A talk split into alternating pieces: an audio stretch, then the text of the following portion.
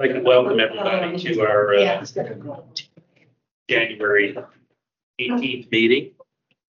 Uh, We normally start off with a uh, very technical and legalistic introduction that I have to read every time. So I'd like to call to order the January eighteenth, twenty twenty-four Facility Standards Manual Public Review Committee meeting. Here's where it gets to pursuant to Code of Virginia, Section 2.2-3708.2, In accordance with the Advisory Board, Commission, and the Loudoun County Board of Supervisors Committee Remote Participation Policy dated September first, twenty twenty.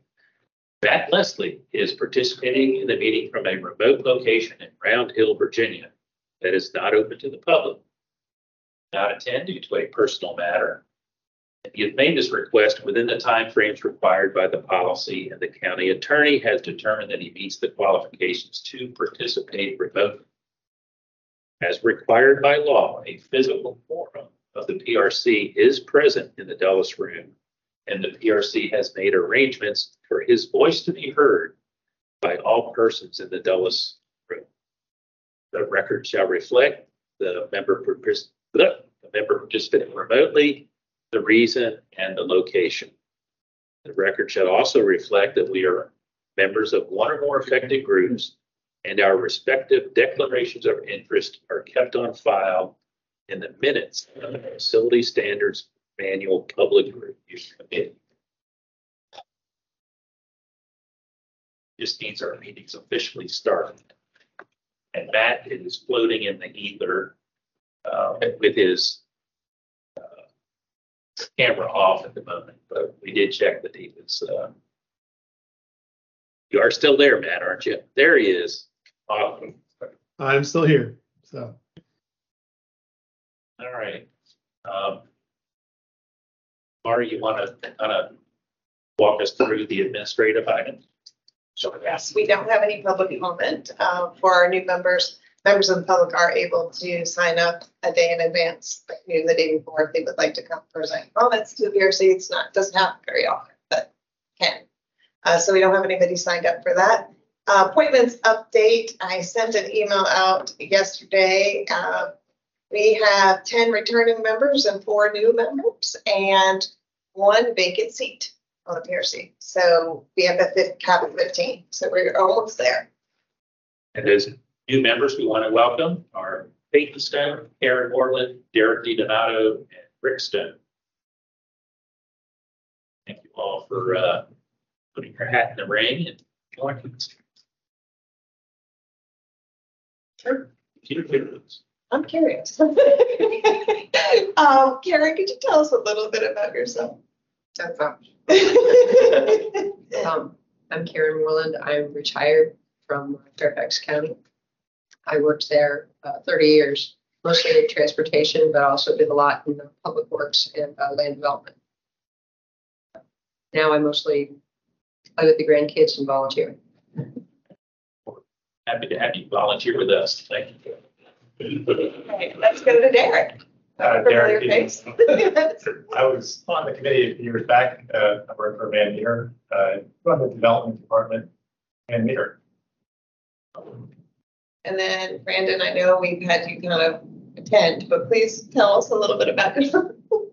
Peyton Stone. I'm a engineer in Loudoun County here, for Dewberry Northeastburg office, and uh, decided to follow the episode here soon. Awesome. Not here. Yeah, he might try to. Okay. Um, we had, uh, some challenges in the last couple of meetings, meeting our quorum. So we have a backlog of minutes that need to be approved.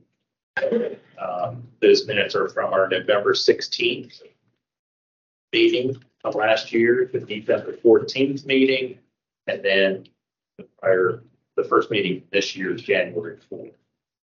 Um, I'd rather not tie up the next hour of our meeting, having Laura uh, read through, summarize those. Everybody should have received them um, uh, at this point several times over.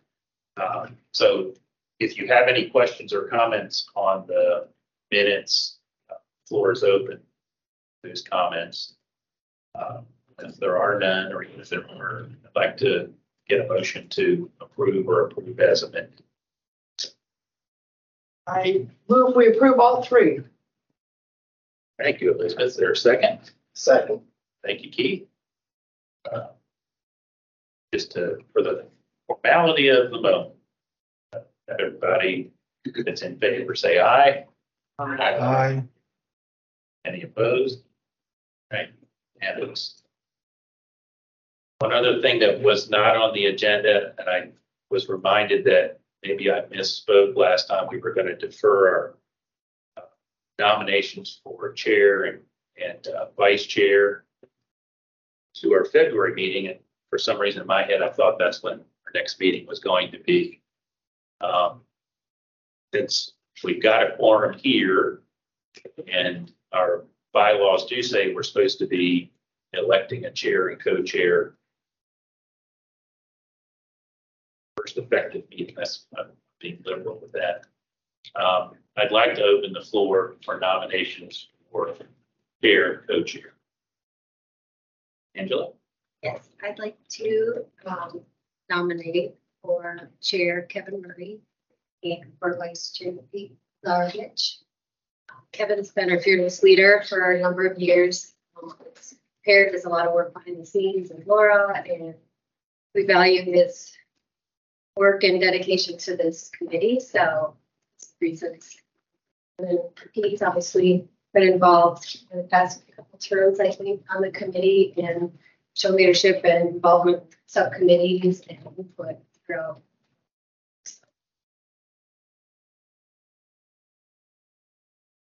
Are there any other nominations? I move to close the floor to nominations. Uh, Pete, we didn't have much, uh, opportunity. I'm assuming you're accepting your nomination. There a second, or did Matt second the? You just closed it. Oh, well, Yeah, I, I, I would second those nominations. all right. Uh, again, just all in favor of the, uh, myself and Pete being respectively chair, and vice chair, please say aye. Aye. Opposed? Awesome. All right. See, we got ahead of things. Have to wait till February.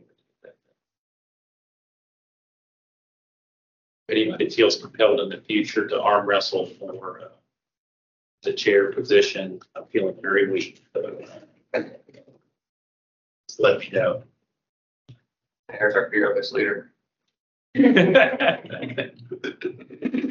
Um, So we're going to move on to our uh, first technical item of business. Um, We have Jimmy Edmonds here to kick that off. Uh, I've received a couple of lengthy documents pertaining to erosion sediment control and stormwater management. I'm not going to try to do an introduction. I'd really like for Jimmy to do that. If you wouldn't mind, kind of explain to us why we're looking at this first and then, you know, what we need to take action. Is that fair? hopefully, hopefully some of my first, uh, slides here will help with that. Uh, We're calling it our consolidation effort at this point. To the next one. Uh, and what does it entail? Uh, since Loudoun County is an MS four and runs both an erosion control and storm management program now, uh, we're going to be required uh, to do the consolidation, to participate. Uh, and it'll be basically combining air erosion control and storm management ordinances. That's uh, the biggest part of the consolidation. Uh, as part of that, uh, with our ordinance, we found we're going to have to update some sections, repeal some, amend some, and make sure that, you know, everything, all the sections are consistent with the guidelines of the state which are principally this time, they're all administrative there are no uh, technical criteria changes associated with these updates.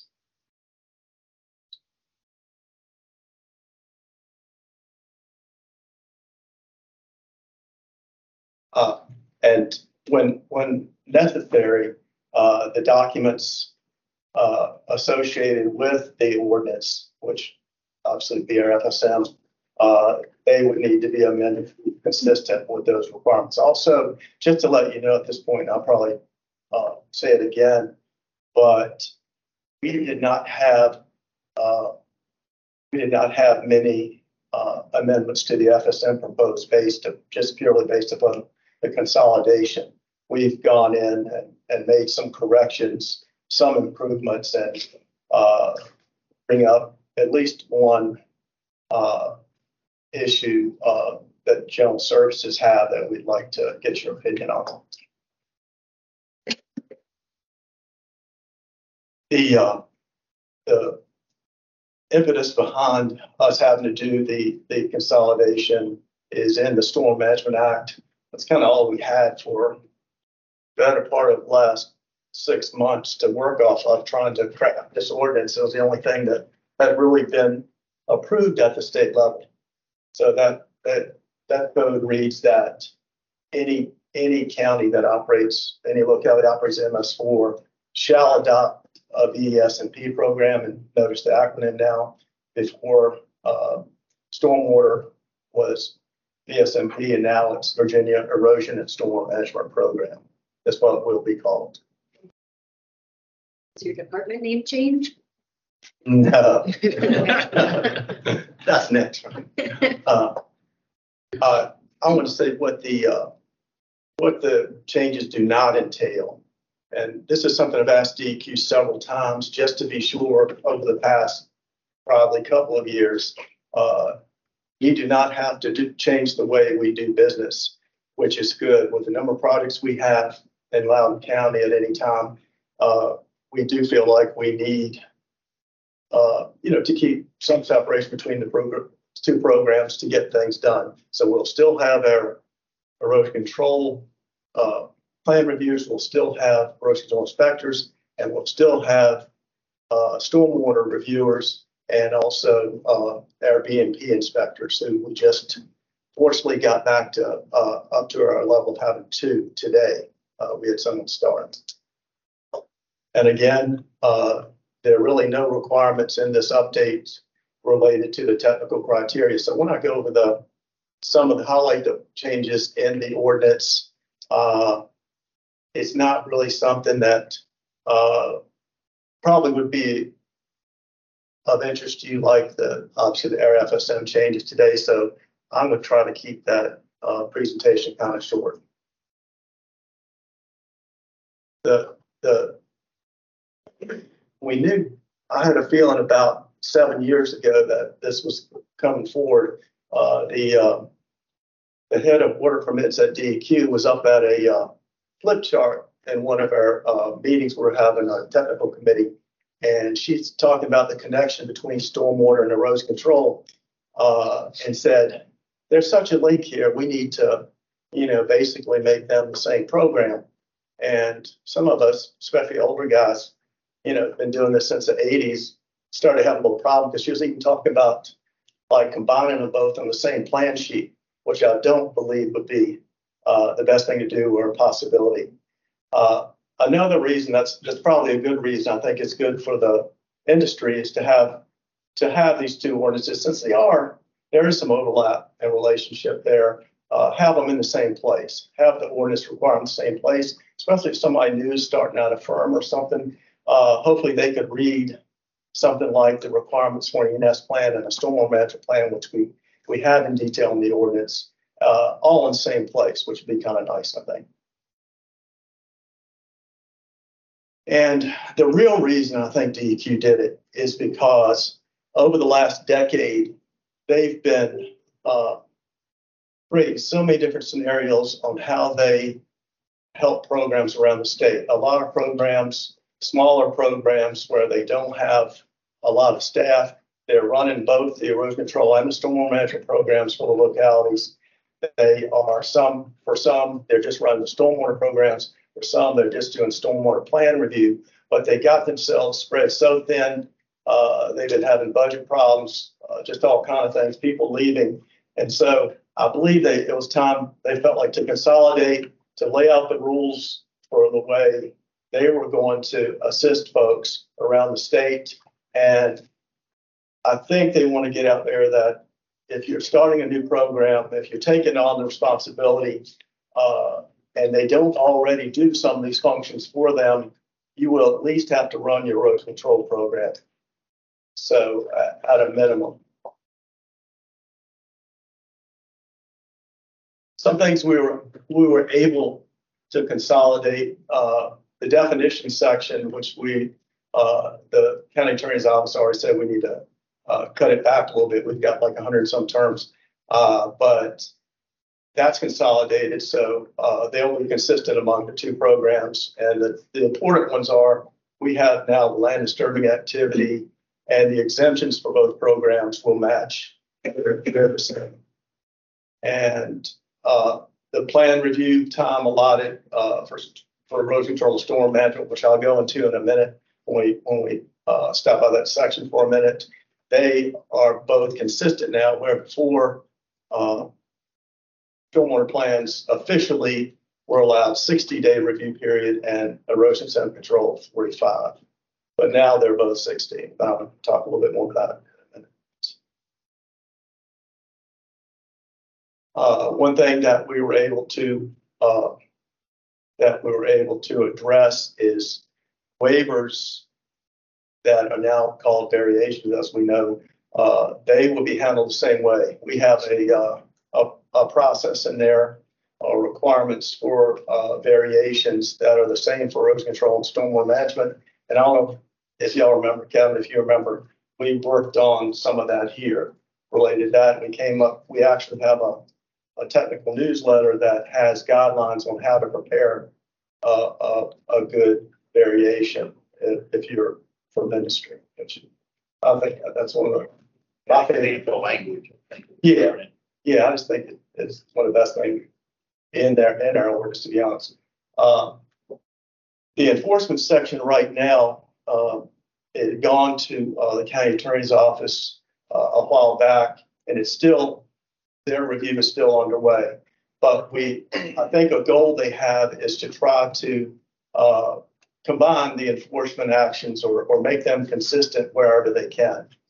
Uh, that's our hope at least. We haven't gotten that back yet, so that's why it didn't show up in this uh, ordinance that you got the draft.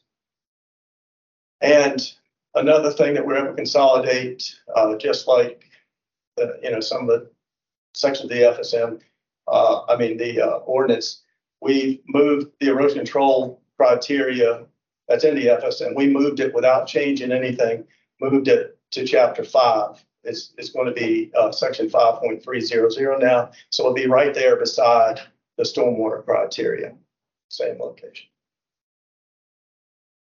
Our goal really quickly is to go just highlight some of the ordinance, uh, some of the sections we, I think maybe of some interest.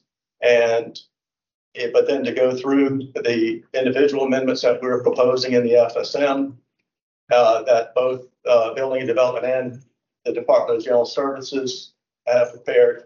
Uh, Chris Stone is here with General Services. And, uh, we're gonna have a small presentation by Chris on one of the amendments he's proposing, uh, that involves gated baskets. Uh, And again, uh, for the most part, these, the FSM amendments were not really prompted by the consolidation. Just really quickly, uh, what we did, uh, with the ordinance update or the consolidation, we kept the structure from ten ninety-six. It worked a little better with bringing erosion control over. So under, uh, one oh nine, six point oh one, that's the program requirements, and that is definitely the, the longest section. Uh, basically, we, we had to rewrite so much. If you did track changes, it would have been the messiest thing you've ever seen. So, uh, the county attorney's office decided to repeal, uh, uh, repeal this section and repeal twelve twenty, but also repeal this section and replace it with a new, uh, ninety-six point one. The, uh, second section, uh, general services, is responsible for uh, ten ninety-six oh two and ten ninety-six oh three. They went through and made some changes. They don't have a whole lot at all in those sections, probably just two changes, which is kind of nice.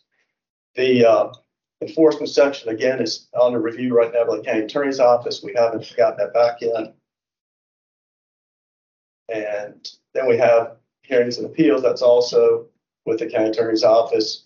And the fees, the conflicts, and the, a new fee schedule that has both the, uh, uh, VSMP, uh, excuse me, I'm sure I probably should, be the SNP. Uh, but it's kind of the whole BSNP schedule and the, uh, uh, the fees that go along with, uh, road sediment control, which are primarily the, the grading permit fees.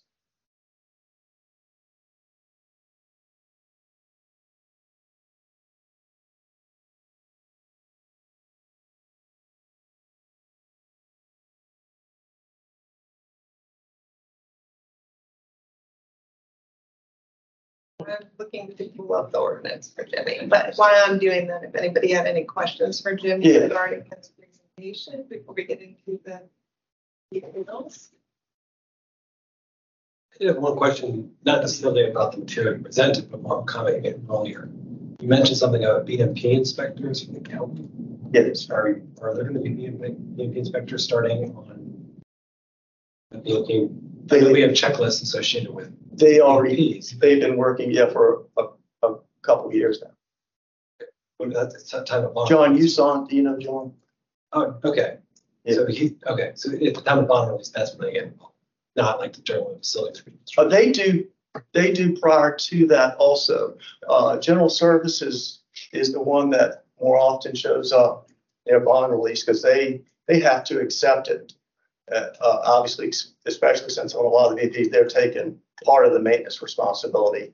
But we, we, John tries to visit throughout, you know, uh, which is the best way to do, just to check, make sure everything's going in properly. It's quite the job too.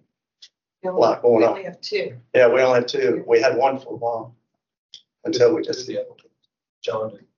uh, it was, It's Philandra D. He did, like, literally today's his first day. yeah. No. You don't like that? Thanks, Glenn. You're welcome. All right, did we want to go to the first highlighted section? I can do Oh, I'm it Mark. I can look for it. Towns, is towns the first highlighted section? Yeah, I'm going to use my navigation statistics. yeah. In the town section, um, we are very happy that, uh, the, uh, state adopted some new language related to that. Before, uh, for years now, uh, we felt that we were compelled, uh, if the towns didn't want to run their own programs, that we, uh, were, were compelled to, to do them. And we have been doing those. But for years also, we've been trying to, get MOUs with them, uh, so that, you know, the responsibilities among us, uh, between us both would be clear. Now, the language has been changed to say that towns, even if they're an MS four, which is fortunate for them, even if they become, you know, that, at that status, uh, they can enter into agreement with us to run their programs, their VESMP or their, uh, erosion control or stormwater program separately.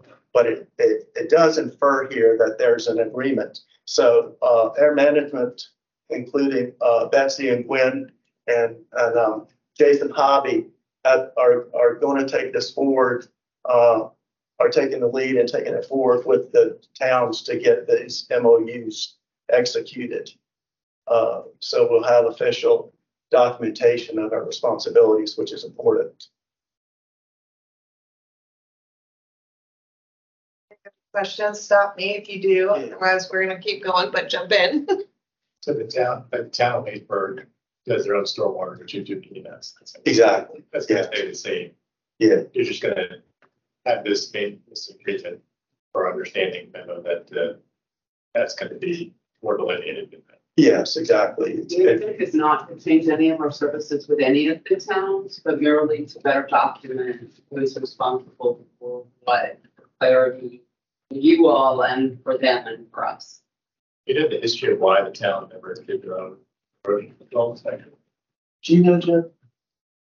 They just never had the staff to do it at the beginning, and I think now the only reason that they're called BSFP because they have to, because they were identified as an investable.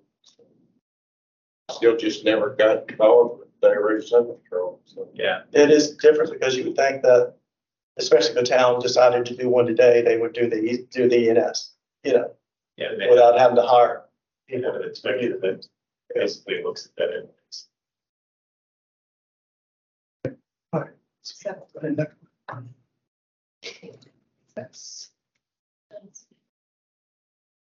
Yeah.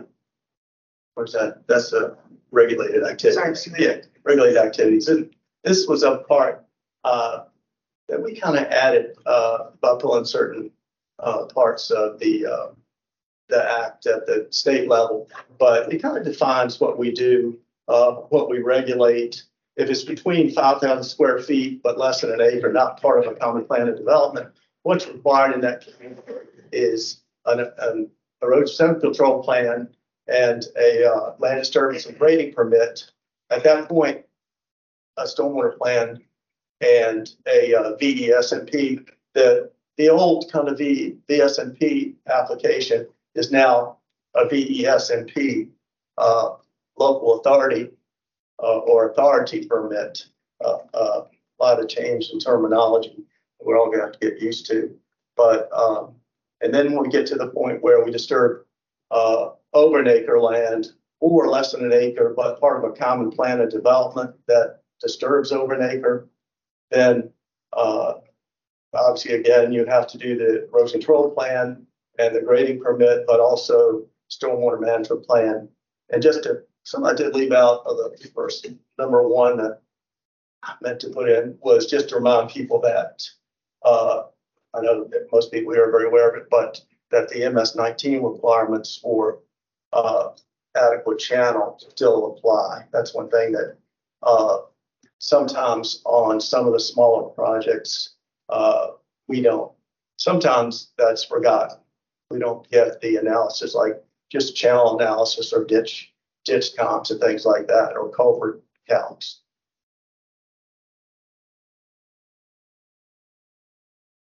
I think registration statement and stuff that we do for DEQ, we still get the same. The AR ten permit. Then does it change anything? with. DEQ or?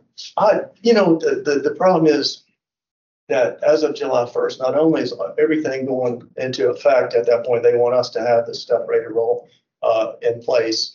Uh, but the, uh, general permit regulations are gonna, uh, be effective at the point, so I don't know if it's gonna change like some of their documents that they have. Uh, we're gonna have to stay on top of that, because that could very well happen in four, like, for, I'll get to it in a minute, the, the agreements and little plan may expand a little bit. And so those documents may change also. So some of the, some of the documents we use right now may very well change. So hopefully we'll, you know, alert everybody. Definitely. We'll still have a separate grading permit, though, and separate water permit. Yeah, Yeah, that, that's, gonna do. Yeah.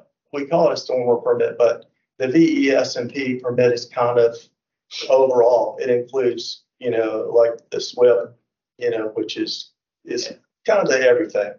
It's kind of all encompassing. It's the, it's the permit that the state has to issue, you know, basically. Jimmy, would you elaborate on that item three erosion impact area? Yeah. Yeah, this has existed previously, um, I think is only part of the erosion control law, the erosion control ordinance. But, uh, it's basically an area, and Joe can tell me maybe some examples of how he's used it here if he has. But if it's an area that's not under current development and it's, and it's not, and it's eroding and it's not, uh, less than ten thousand square feet and part of a residential, uh, or due to shoreline erosion, then uh, we could, or the county could require a plan for that to, to remediate the erosion. So that's what I was curious, know, when you say shoreline, county's riddled stream, everything, does this mean that somehow if it, if there's no active construction activity, that, say my neighbor complains that the stream that runs through my farm is eroding, that you could contact me and say you need to file a erosion control plan for this stream that's I don't, causing sediment I, deposition. I, I downstream. would think if, I think Joe would agree that we would not regulate something that was caused naturally like that. Uh, it would be an area maybe on a, a, a parcel that had been graded at one time, but not properly stabilized. And it just keeps eroding. It's an eyesore and, uh, you know, it's dust, sediment, stuff like that. Have you, have y'all had to do one, Joe? Yeah, I mean, we, we get spring restoration projects, but Right. but the not plan- usually to like a separate parcel like that, usually a linear project. But I've never seen it used I I just for natural- for natural erosion uh, process, or especially, I think in this case, when they said shoreline erosion, I think thinking of, uh, you know, like tidal influences too, that we, we have no jurisdiction over those. I had not heard of it before, I guess now Yeah, seeing it highlighted it. You know, the other thing, you know, say we close out a project, and a project is off the bond, and two years later, like you say, there, there's some yeah, issues that are identified, is that, is it a fallback that, okay, you released the bond, but now because we had a drought here, you know, I don't know. Good question. it's a good point. Um, I, I don't, I've never seen it used a whole lot. It's been more the case, you know, when I was at the state for years, it's been more of the case of an area that just had been that way for a while, that nobody had really ever stabilized. It wasn't part of a development uh, activity. And that may be a key here. When you see the definition, that's, I don't know if I have. So this language is required by code. It to, For the to county to- address erosion impact areas was a It part, is. yeah. So we don't have much of a choice. I, I just, it's a thing to me. I- Uh, it's been there, it's been there since the eighties though, to be honest. It's been there a long time. It's been in the erosion control.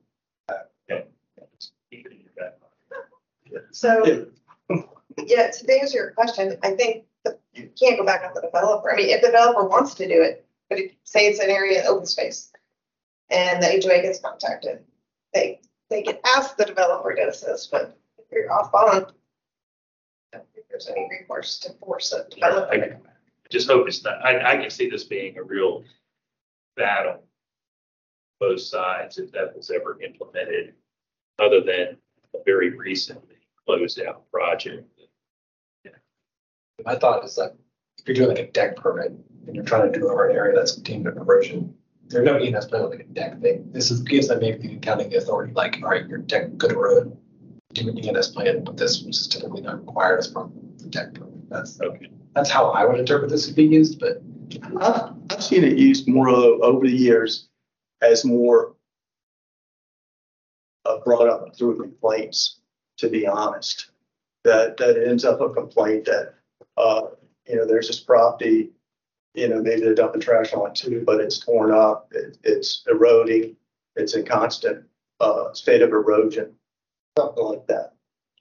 I've seen it used with existing projects, which they have a living impact area, but not so much just out of the blue. uh, if you don't have an application or reason to do an application, I don't know how the county can force something to do it. That's, like, you- you have to be something, something that's active. So this gives you the authority to force it. That's about it. So, so Implementation, like, are they enforcing to do the implementation?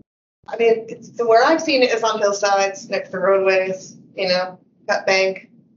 Say a property owner cuts that front bank and it's eroding into the roadway, causing a hazard. So it's an unpermitted activity that's less than five thousand square feet that may be problematic. I haven't interpreted it. Well, If the, it was over five thousand square feet, you could say, wait a second, you, you need a permit. right? Yeah, I just, I don't know how many limits there are on this, other than it can't be residential less than ten thousand square feet was one of the criteria. And it can't be due to shore, shoreline erosion. Should say something like that it's, you know, for proposed work, if there's an existing condition, you're not gonna go make somebody correct that, a naturally occurring condition. Just sort of kind of broad, just as for any land. Yeah, we, I can tell you, that's definitely not what we intend to do. And and like I said, right? it's, this is part of the state code. Uh, we didn't, you know, definitely didn't create this and, and Joe said he has no history of utilizing this either. Right. Over time. It, it can't be less than ten thousand square feet on a residential property. And, and for, for us to deem it an erosion impacted. And you may have said it, is this actually the exact language in the state code? Or is or- Uh, the, the definition, we can move to the definition, Laura, if you know.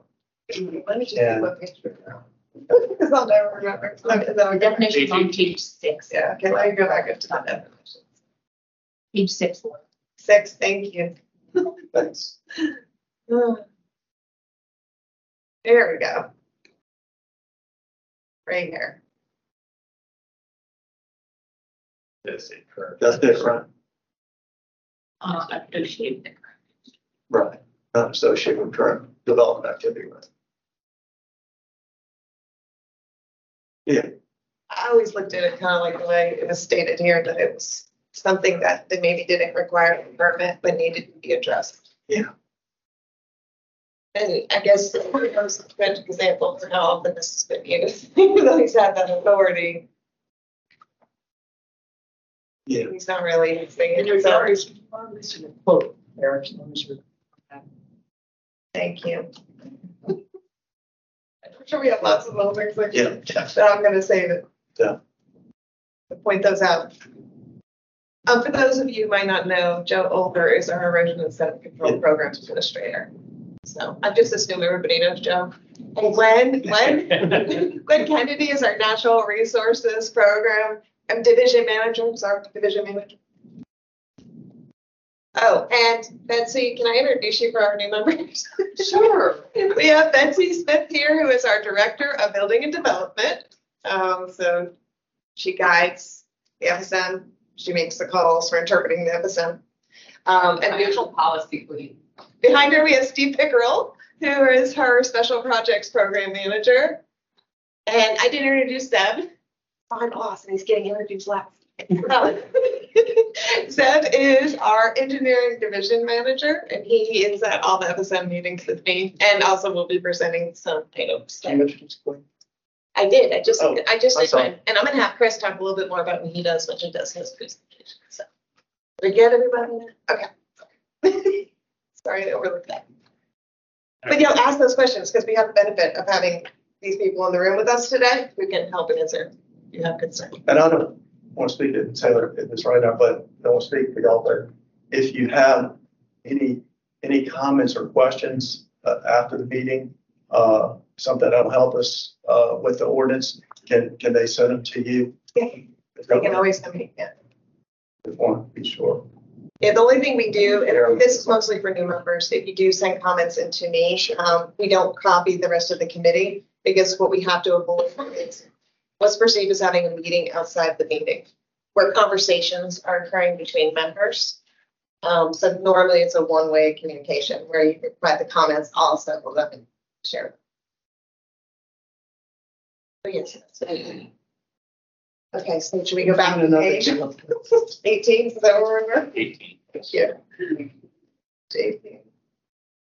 Okay, so I think that was the end of that one, right, Jenny? I think the next one is really hard to see. It's a Oh. tiny little yellow, this one maybe? Oh, I, can we do anything, oh, that's what I found bad, I found. Can we go to the definition, I'm sorry, definition of agreement and a little bit of a plan? Yeah, I that's think all we right. skipped it. I heard you jumping down there. It's after that. Oh, it's after that. Yeah, we Okay. did skip it. I'm Uh, sorry. most of my highlights are, are, seem to be right at the beginning of the ordinance here. Uh, this is one subject that we're still working through, uh, as a, as a team in the department. we're still working through this. We just, uh, the agreement lieu has changed a bit. Uh, they added in there, uh, not only agreement and lieu for stormwater and E&S for single family separately built, but also for, uh, ag structures, uh, and the, uh, criteria that goes with that, uh, with the, uh, ag structures is that the impervious area that they create can't be more than five percent on the parcel they're situated on. Uh, and, so we debated, um, we decided to keep it in here at the time with what they, what the state has, offered us was the word may, may execute an agreement in lieu for these. Uh, currently, we, we do the stormwater uh, agreement in lieu for development projects for single-family homes and none right now for erosion control. Uh, so we're still working through, you know, whether we should, you know, still do erosion control for these, uh, and maybe not stormwater or some combination. We just haven't decided yet. And I just wondered if we get some input from you, you guys on this today, if you have. So, And this will be, this is a document, uh, let me just say, this is a document that, just an example, uh, it's kind of a big picture, uh, requirements for stormwater. It's things like minimize your impervious area on the site, limit the, dis- yeah, minimize impervious and disturbed area on the site, uh, keep water and sheet flow, things like that. So the requirements are, are pretty basic and leaving it up to the owner or the, uh, contractor to follow through. But how does that differ from today? Today, if you have a farm structure, um, thought as long as you weren't disturbing within ten thousand square feet, you didn't have any. Yeah, ES Yeah, ours is, required. ours is five thousand, yeah. Five thousand. Yeah, five thousand, yes, that, that, it is. Correct, yeah. Yeah, but once you get over that, the construction of a new building like that would be the, the, the exemption for ag applies to tilling, planting, harvesting. Uh, but the structures, you know, initial construction, they, they are required to do that. So I was just wondering how, how you guys felt about that. But the, they disturb more than an acre, then the stormwater permitting kicks in. Yeah. This would cover their storms. Yes, and, and to add to this, uh, DEQ's guidance on this, on this criteria is that this would apply to agritourism, which is, uh, wineries and breweries, uh, for the most part. And so, uh, this would apply to those type areas. So policy today, one, I just want to touch on one up there, is single family detached. So if you have less than five acres of disturbance. Right. So that would be changed from five acres to five percent. No, I think that will stay in place as far as the need for a VSMP permit. Uh, As far as the need for, I mean, and now it's gonna be a VSMP. Uh, It's the in lieu of, or the uh, agreement in lieu of is what the five acres for residential is. So you're saying that would stay still five acres, you still do the agreement. well, five acres with a residential, even a residential disturbance, you have to have a permit with the state. If you get that big with a residential property, you have to go through the whole permit process. That's where that was. You have to do stormwater management for, for those, For, for a single family if you disturb over five. Yeah. over five. Yes. Okay, up to five. Yeah. But up to five, you can do still the agreement. Yes, And that, this isn't changing, because the way I read it is. It doesn't. the, just, this is for, it's the second part of the sentence. It's, this is for the ag structures and the agritourism is the one that has the five percent impervious associated with it. So I've never seen like stormwater plan associated with the winery. Like, even if the ones I've seen, it's all we've done is grading permits. That's why some of us think this might work with, with stormwater even better than erosion control, because that's what we're getting. What we, we, they're, they're not exempt from stormwater, okay? But we work with them on doing things like, uh, VRM easements, setting those areas aside, you know, without any disturbance. And that's the way we, we've got them through without having to put BMPs on site, which is, was kind of the intent at the state level anyway, is not to, uh, you know, require, you know, bonding on these things like that. And if we go to structural BMP measures, then we go to CPAPs, which requires performance bonds, and then you're kind of away from the intent of state on it, at least at that point. But yes, that's why we, again, because the only allowing five percent impervious kind of equates to what we were doing with stormwater by having conserved areas. That's, that's the way some of us kind of looked at it. And also, Remember, this isn't exempting. Right. This is allowing an agreement that says you're gonna comply with all the laws, but allowing it to be done without a full.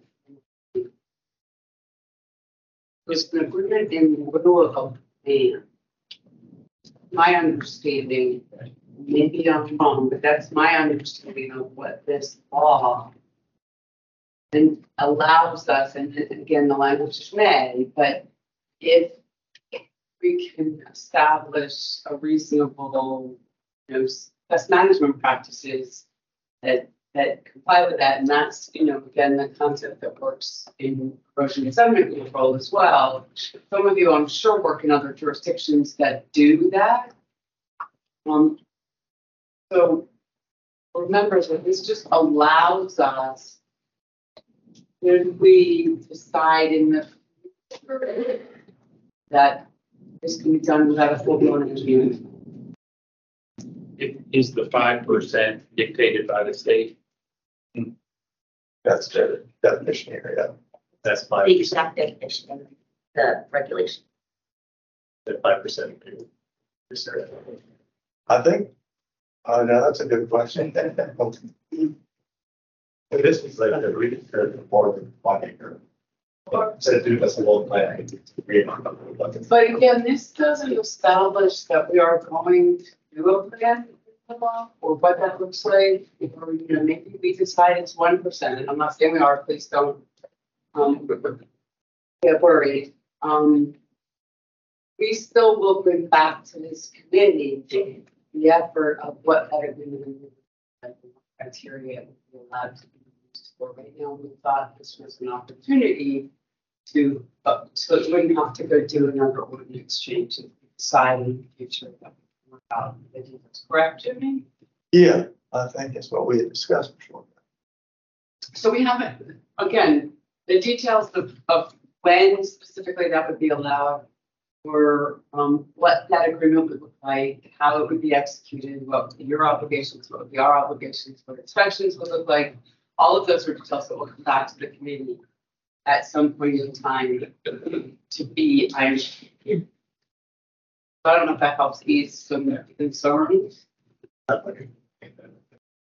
And, and I'm gonna do it. Correct. Correct. Okay, the details that. Agreement would be, Right, there could be standard, um, clearinghouse details that we could refer to. Um, there could be, you know, like to refer them in my Frederick County Maryland days, the box of rocks.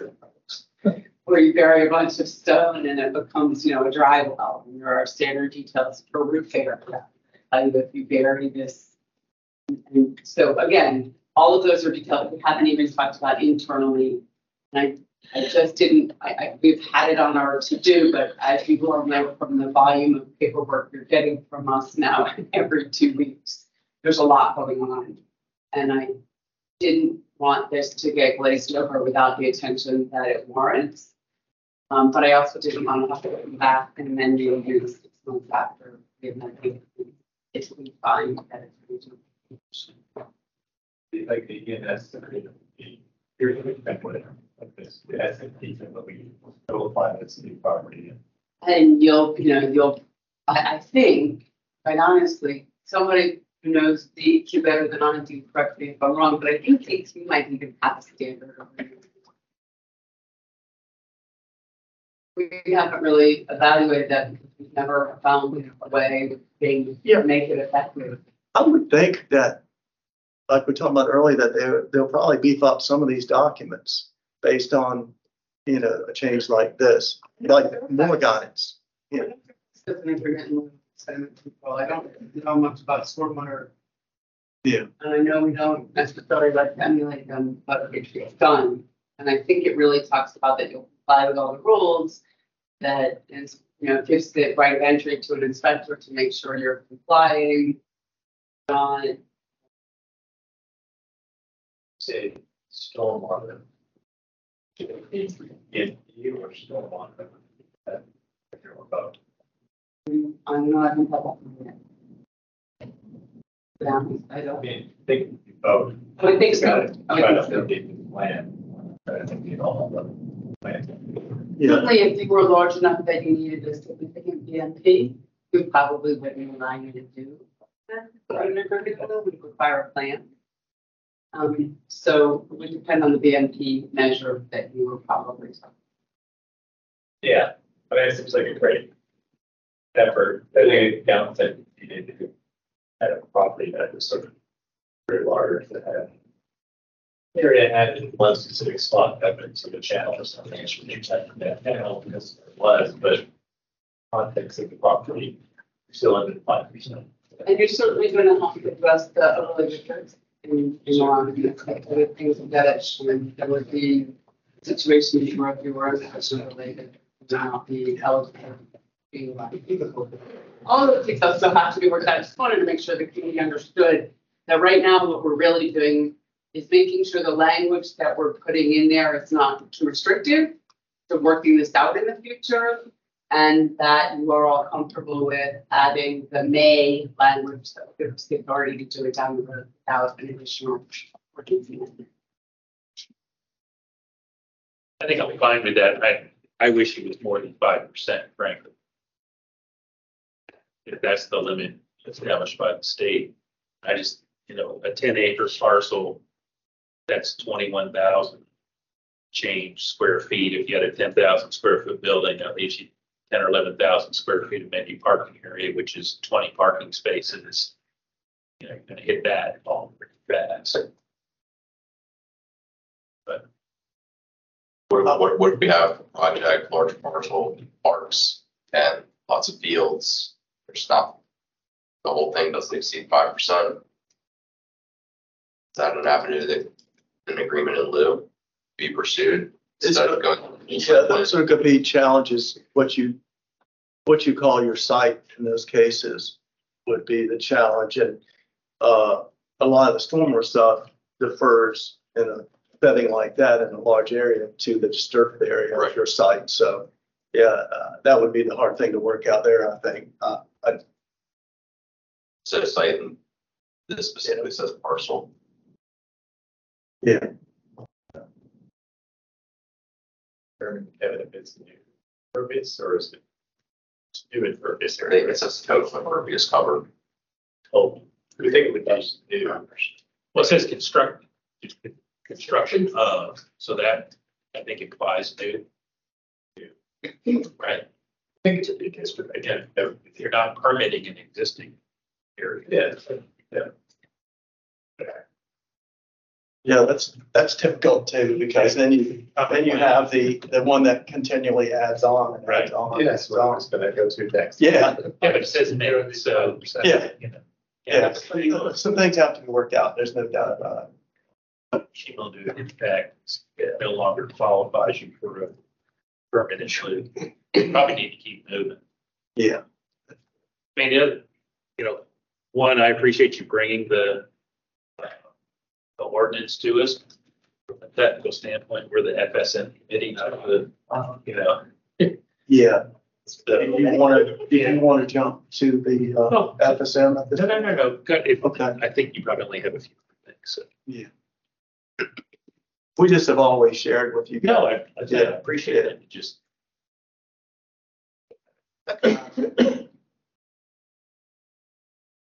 That was an error, that's a Jimmy error, That so just needs to I, be fixed later? I put it in there. I found Okay, it. okay, never mind. Okay. Okay, pretend you didn't see that one. Okay. County review. And this is somewhere where, um,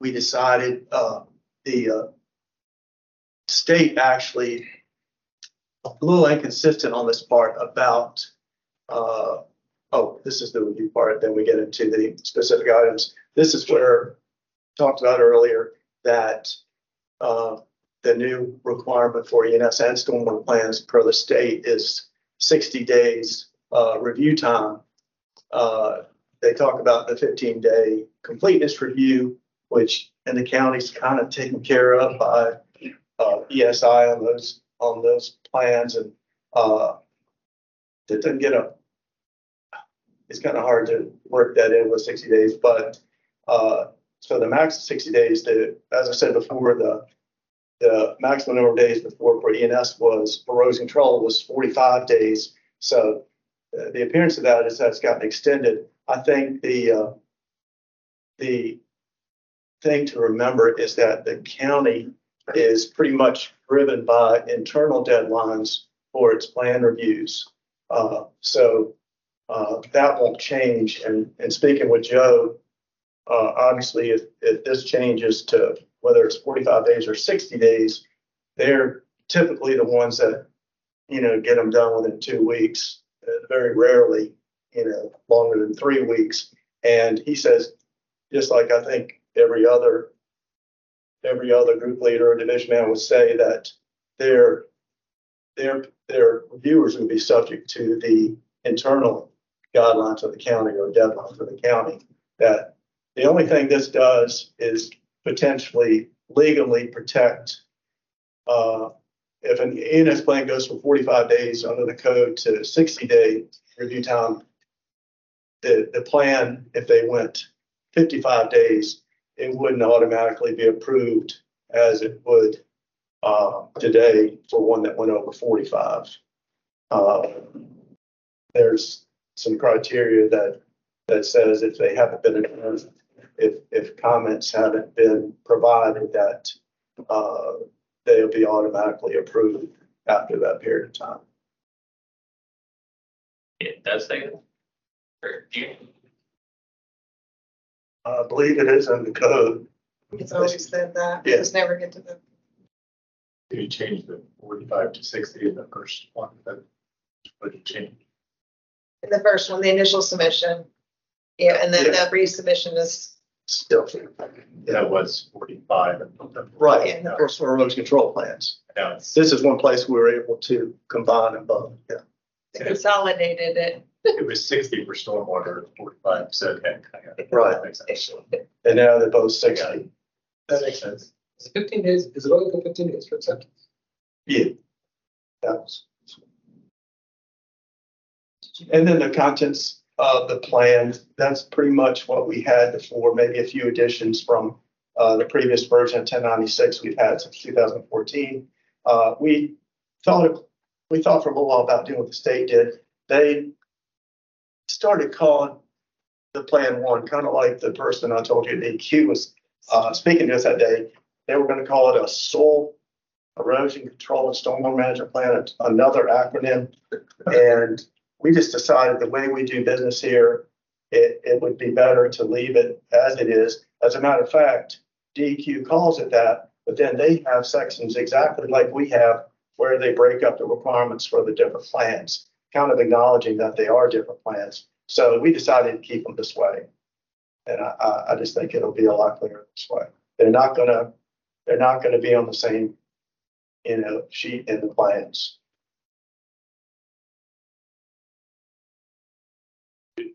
Does this have to be submitted to DEQ for their, Yes, prior to the county adopting? uh, not prior to adopting, but they will get it. Yeah. Technically, DEQ does not approve it. We do need to submit Yeah. it to them. Uh, grandfathering, just real quickly, um, it's a little crazy. Uh, at first, I was wondering why I still here. I think Betsy asked the same question when she was looking through it. But, um, the reason it's still here, even for grandfathering, uh, I don't, you probably don't remember, it's been a long time, but in two thousand fourteen, there was a grandfather plan that was a plan approved like prior to two thousand twelve, where that date come from, but, uh, uh, it was approved and approved for one more period. So it is approved until the last, um, general permit, uh, was effective, which was two thousand nineteen. And then after that, only areas of the project still under construction could still be under the two C, the old stormwater criteria, not the new two B. Well, DEQ is assuming here that there could still be some projects that are working on a section or whatever that, uh, you know, since like, you know, two thousand fourteen or fifteen or whatever, uh, and they got their plan approved through the grandfathering process, and they're still actively pursuing the project. And so that's a reason all the grandfathering scenarios are still in here. But pretty much everything, uh, if you, if you have a permit, an existing permit, or if you're part of a comprehensive plan, uh, that had to meet two C, you know, those central located BMPs, they were still good until this upcoming, uh, two thousand twenty-four, uh, permit renewal. And they will, the grandfathering's supposed to end at that point for pretty much everything, except for, again, if you are still, if, if you've started the project and you're actively pursuing completion, uh, that you'll get to at least, you know, finish that without, you know, stopping and, and putting in two C, two B measures. What's the criteria for determining whether you're actively pursuing? I knew you were gonna ask that. We, We we we know, we, we know you have to have a grading permit, and I think the determination is a little bit subjective in that, uh, the, the operator would have to be, um, vigorously, uh, pursuing completion of the project, not stopping and starting, you know, every several months or whatever. Hopefully, we won't get into too much debate over that, but we, we may have to define it, uh, a little bit better than that. Uh, but it is difficult. There's no doubt about that. Hey, Jimmy. But the idea is, Oh, wait, oh, wait, wait. Jason, we're having a hard time hearing you. Let me see why. Oh, I don't know why. You try again, Jason?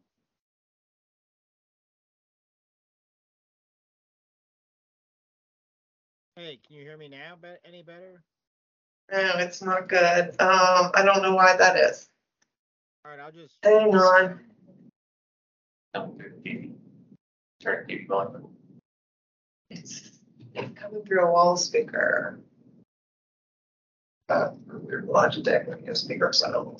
Logitech speaker. It's not coming through my computer. You're coming through the speaker.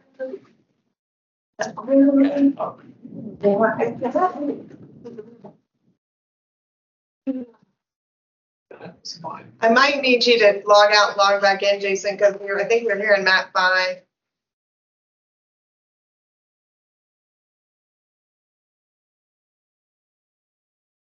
Matt, can you I'll- say something? I'll- Yeah, as I say, I'll talk out loud just to provide a baseline. Yeah, it's working for you, but this wasn't working for Jason. So he went out and he's gonna come back in. We can hear him. Bless you. was he commenting on that? He was gonna comment about oh. grandfathering, yes. He was gonna say something about that. But yeah, that paragraph A ten says the administrator shall determine whether the status of a land disturbing activity qualifies as quote, under construction. That's Jimmy, right? So, I mean, it just gives a broad, All right, Jason, you wanna try again? Hear me any better now? You are really faint. Um, what if you, is there a phone number on that meeting invite? I'm wondering if you called in, let me open the meeting link. I'm wondering if you called into the phone line there's like a one seven five seven number. If it's a computer audio issue, we might be able to hear you through the phone line. Type a comment, Or you, yeah, you could type a comment in the chat. I like that. Will help me see. Have to call in before the meetings because they couldn't hear me. Back to-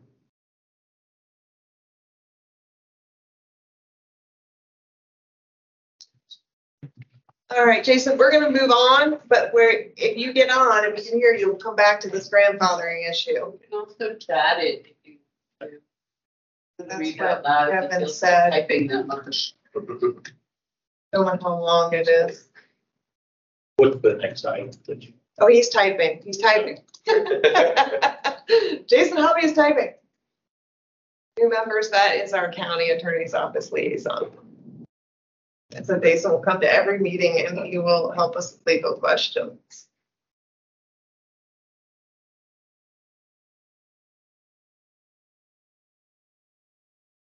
Just had a question. Is the language correct that the items did not occur before twenty fourteen? Right here, Jim. It said land disturbance did not commence prior to July 1, 2014. Yeah, uh, it's, it's like almost mind-boggling to try to to I figure. don't know if you can hear us, Jason. He's saying, yes, that language is correct.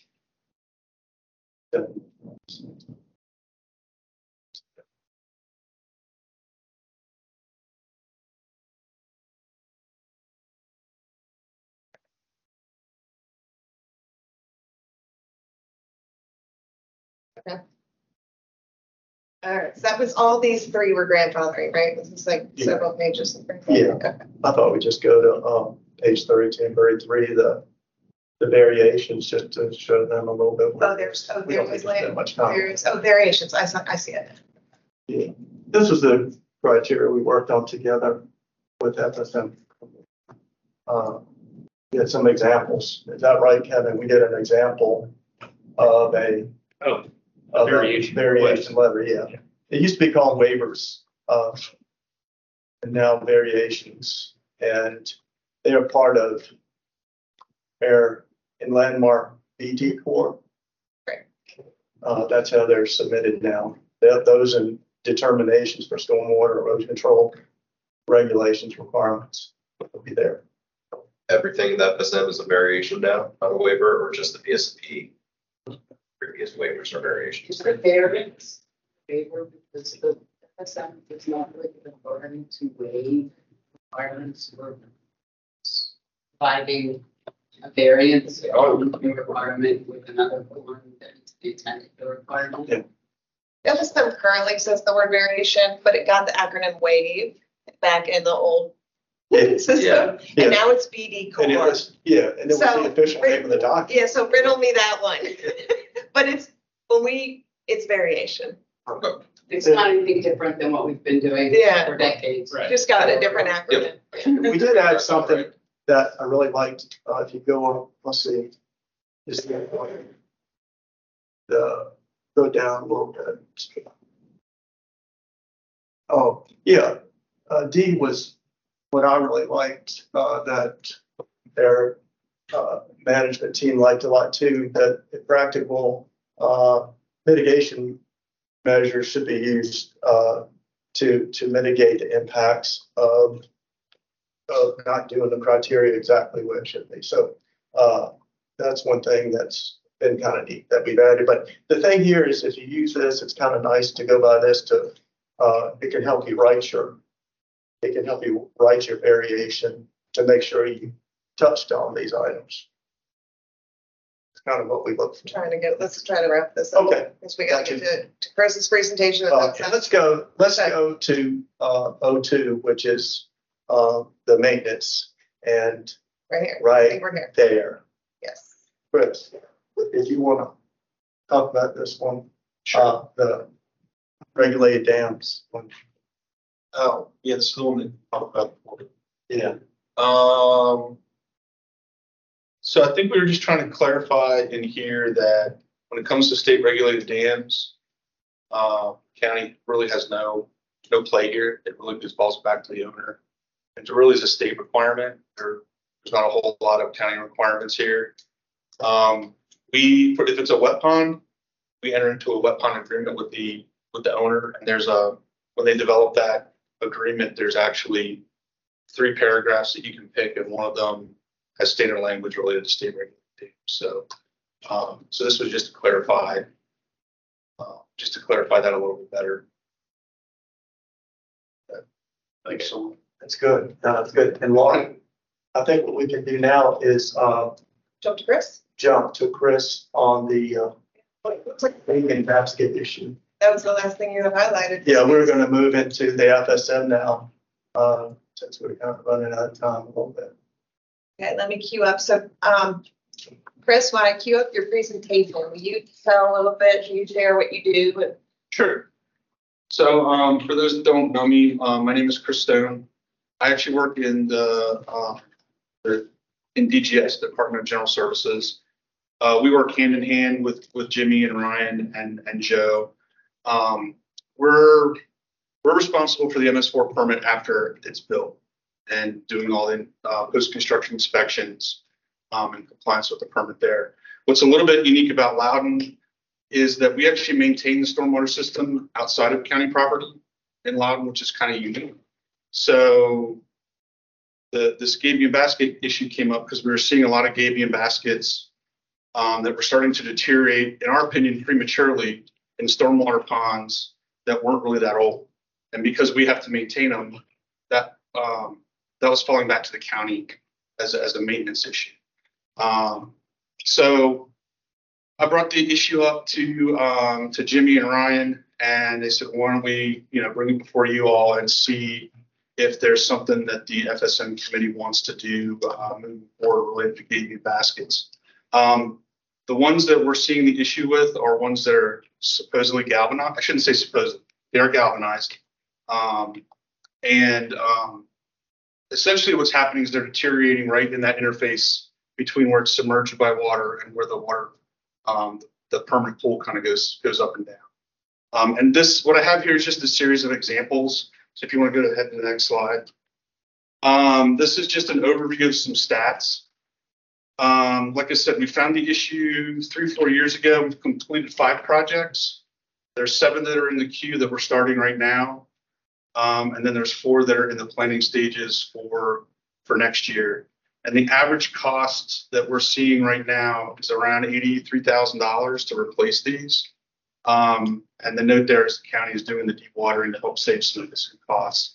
Um, some of these are over six figures to, to, uh, to replace. And a lot of that has to do with the fact that they're just really hard to get to. You know, ponds are already kind of wedged back in, uh, you know, part of the property that nobody wants to really go to. And then, you know, you've got a forebay wall and you got to get in there, tear it out and put it. So, and then I just got a bunch of examples here to kind of step through. Um, so this is Vistas at Lansdowne. It was installed around 2014, and we found that, that issue just five years later, where the basket had completely deteriorated and all the rock basically fell out of it. Um, and you can see, so the the picture on the right is a zoomed in uh, photo of how it's just been completely rusted through. Go ahead into the next one. This is also this is Lansdowne just farther away. You can kind of see where right now the pond is completely dewatered because they're getting ready to fix it. But that whole, all those baskets are rusted. Okay.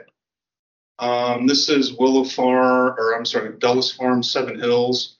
Um, this one was installed around 2011 and, um, found this issue in 2020. So it could have occurred before that, but it's the same issue. I mean, we're, we're going to see the same story over and over again. The other big thing here is not only is it a maintenance headache for us, these are safety issues. If anybody wanted to walk out on that, actually, one of my guys uh, actually walked out on one of the first ones and almost fell in the drink because there's nothing underneath you. You think there's rock there. And the last thing we want to do is have somebody go out there going to fish in a pond or something. They get tangled in all this, this, you know, bare metal things. Go ahead. Um, this one is over at the Grange at Willowsford, and you can see that one just completely collapsed in. Um, it was kind of sitting up on top of the hill there. again, this was about another nine-year uh, time span. Go ahead. Um, another Seven Hills example.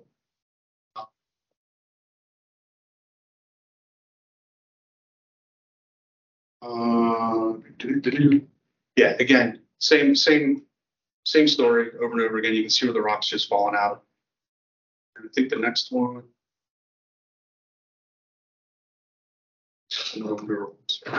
Not to keep picking on Willowsford, but they're all over the county. Um, keep going. This was one that we found in- during bond release. It hasn't failed yet, but you can see that the wire's all rusted. Um, that was installed in twenty, uh, twenty-one, and we just found it a few weeks ago. And actually today, we just found another one. Um, that one was over at Regency at Ashburn, over by the new, uh, Ashburn Senior Center. Um, and I remember inspecting that one for bond release like seven years ago. And it, that one actually, it kind of looks weird. The baskets are actually empty. At the top of the water, the, all the rock is completely fallen.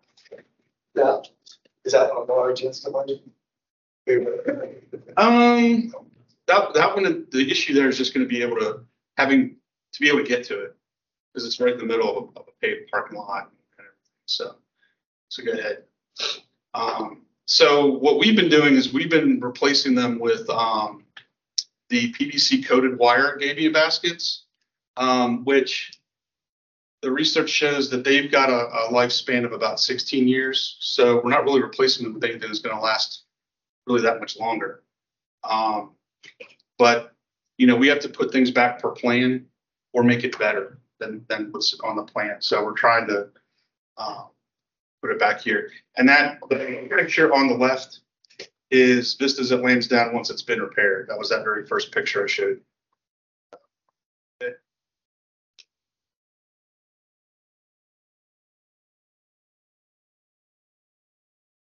Um, so the recommendation that, that, so the recommendation the staff is making is essentially that, um, gabion baskets are prohibited in stormwater retention ponds and detention ponds where they're saturated or temporarily saturated by water that draws down slowly, i.e. forebays, baffles, retaining, et cetera.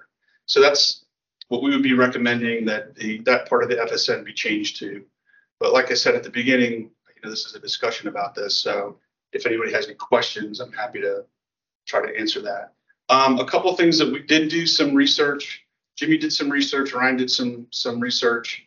Um, it seems as though the culprit is either road salt or fertilizer is, has been found to really eat these, eat these things away. What was the first thing? Um, road salt and fertilizers, yeah. Um, and then Jimmy found that over in Maryland, they were having a very similar issue. And did, did they outlaw them over there, Jimmy, or prohibit them, or were they? He said, uh, it was Raymond Bowles on me about and one of the road control field engineers. And he said they were going, while he was there, it was going like county by county. that way. They were, they were all in the scene to see it, yeah. Um, I reached out to my counterpart in Fairfax, um, and she told me that they stopped allowing things a number of years ago because they saw the same issue. Um, so, it, you know, it's not really an issue with installation. It's not an issue with, um, necessarily, you know, the, all of them seem to be coming out of the manufacturer in Winchester, um, in this area. It just seems that the stormwater in our areas are just kind of really eating these things up quick. Sometimes in the matter, matter of years, so. And like I said, so because we use taxpayer dollars to maintain all the, all the ponds, you know, we're trying to be good stewards of that and just look to the future and try to eliminate future maintenance, uh, issues were so. Yes, sir. So I have uh, a couple of questions. Um, and uh, before I talk to, uh, you know, prohibiting these things, you had mentioned that the PVC coated wire didn't have a lifespan that was much longer than the non PVC coated wire. Is that correct? Yeah, there was a table that I think Ryan found that showed that basically, I, I believe it's the ultraviolet light, basically eats away at the plastic and then you're right back to the galvanized wire. So, um, Okay. so it buys you a little bit of time, but not, not necessarily, you know, decades. So, Well, if it's not buying us a ton of time, could I suggest that we stop doing that? Um, the I, I feel like we're we're causing more damage than than the the time saved is really worth it, right? I mean, the PVC um, is not necessarily uh, an environmentally friendly product to manufacture in the first place, and then when you you know you're talking about that deteriorating in microplastics in the water and, and whatnot. I mean, uh, it just seems like there's way more harm than good coming from a solution that's not really doing us a whole lot of, uh, you know, that's not really helping us out. The, the other question that I had though was, um, you know, you had mentioned about that these had to be kind of restored to plan. So is am I correct in saying that like so where these are being used, even if we change up, even if we updated the FSM to say, hey, don't use this type of uh, tool in these areas, that plans that are already been approved that have these there, there's nothing that we can do in terms of ha- you know putting something else there. So we're currently, um, Ryan's team, the VSMP team, is currently, when they do their reviews, now that we know that the, this issue is here, they are trying to, they're, they're recommending that another option be used, but we currently don't have anything to make it a requirement right now. So we're, we're trying to, we're trying to get those, the plans that are in place. Right. uh, So, but the the where where the county's spending money and going in and repairing these things are, are like does the county have any ability to repair or replace them with something else like, like that's what i'm asking Yeah, so in, in, in general, what we're charged with is to put it back per plan. However, if we can make it better, we, we can do that. Um, but we are subject to some, the same sort of spam requirements as everybody else. So in some cases, if we were trying to design, say, like a concrete wall or something like that, then there'd be the added cost also of, you know, submitting site plans and amendments and all that stuff. So, okay um, but, but to answer your question, we can certainly, I mean, I get, I get what you're saying, right? Plastic is not, is not necessarily the greatest thing in the world. We can certainly look into that and see if there's other options. Stainless steel without my cost. Yeah, So, I mean, Matt, I think those are good comments, but, you know, it's it's not the purview of this committee to advise, to advise the county how to do the repairs. It's more, what do we want to state in the FSM as far as uh, permitted or not permitted use? That being said, I did have another thought. If you looked at shot treating these things instead of pulling stone up and putting in Um, baskets in. In most cases, it's not that the wire has deteriorated and the stone just stayed. The, the wire has deteriorated and the stone has collapsed. Yeah, like that one that you saw where the wall just fell in. Right. Um, because there's really nothing keeping the stone um, upright except for the wire. Right. So. Yeah, I don't, understand. I don't know if that works, is the whole point of the gated basket is that you count that volume in. the volume. Right. Right. Correct. So If you, And, and that's what we talked about, is, you know, if we built like a, an earthen berm, now you're eating up volume. yeah, Um, is there another product at all that allows four-day and on connection so we can count that volume? Because you can't, Well, the other issue is gabion baskets also allow water to move, be- you know, Yes. between the, the pore spaces of the gabion. So even if we were to build like a concrete wall, now you're talking a whole structural analysis of, on, yeah. Yeah, yeah. So it, it get, it gets kind of convoluted pretty quick. Is there another product at all that likes the gating that still allows? Not that I'm, not that I'm aware of. I mean, I'm open to any suggestions that you guys have seen. Different gauges of wire in the gate. It's all pretty standard. you're still gonna get back to the same issue. Yeah, it's all, and I- and I I think it's think all there's- standard. Now, it might last longer. good, you know, Yeah. using sixteen gauge, you put ten gauge wire in. Theoretically, Um, I, I don't know the I, I, answer. I think that the Gabions, it's a standard. I don't know that, I don't think there is a bigger gauge. I think the, the, you know, it's just Gabion basket. You know, they're just pre, they're pre-made panels. There might be a few other coatings. Silicon was one. And they, they talked about paint too, like basically, you know, you can paint them. The only other option for the data, then just change the whole characteristics of the pond. Right. And those are challenging to maintain and use too, right? Yeah. I'm assuming that. And I, I mean, that's the whole benefit of the gabion basket was this, I, the idea was when the basket's gone from a its lifespan, you go pick it up, put it in a good one. It's supposed to be an ease of maintenance, but Um, now. in general, in general, yeah, but I can tell you that some of the places where these are located, half of, half, not half the cost, but a lot of the cost is just getting the materials in, because, you know, when it was, when they were developing the site, they brought them all in with big equipment. Now we're having to go in, in some cases, they're putting all the baskets together by hand and loading them by hand because they just can't get the equipment in. So it's just a lot of, it's just labor intensive. So. I, I just did a quick, you know, Navy and USA. such. Uh, there's nine gauge, five gauge, and four gauge.